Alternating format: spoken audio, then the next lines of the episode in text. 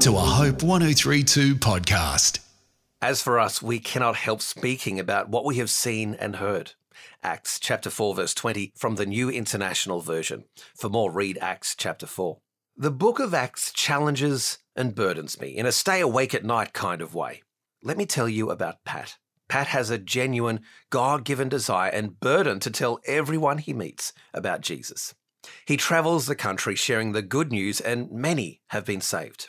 I used to work with Pat, and he would always take very long lunch breaks. Each time Pat would return from lunch, he would share who he was led to talk to on the street and how in that moment they decided to give their life over to Jesus.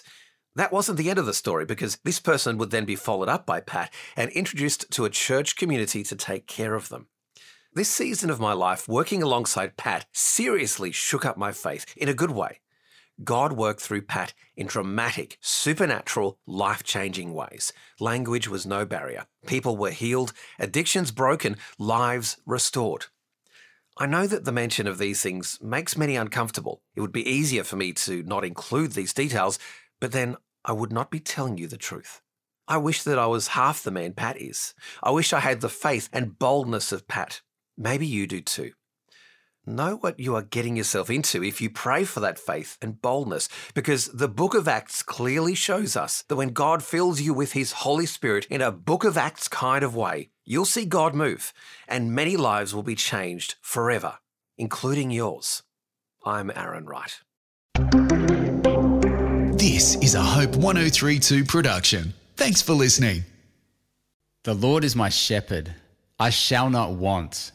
What does that mean? The Psalm 23 podcast with me, Ben McEachen, and theologian David Honey is a limited series podcast where we dive deep into the world's most famous psalm.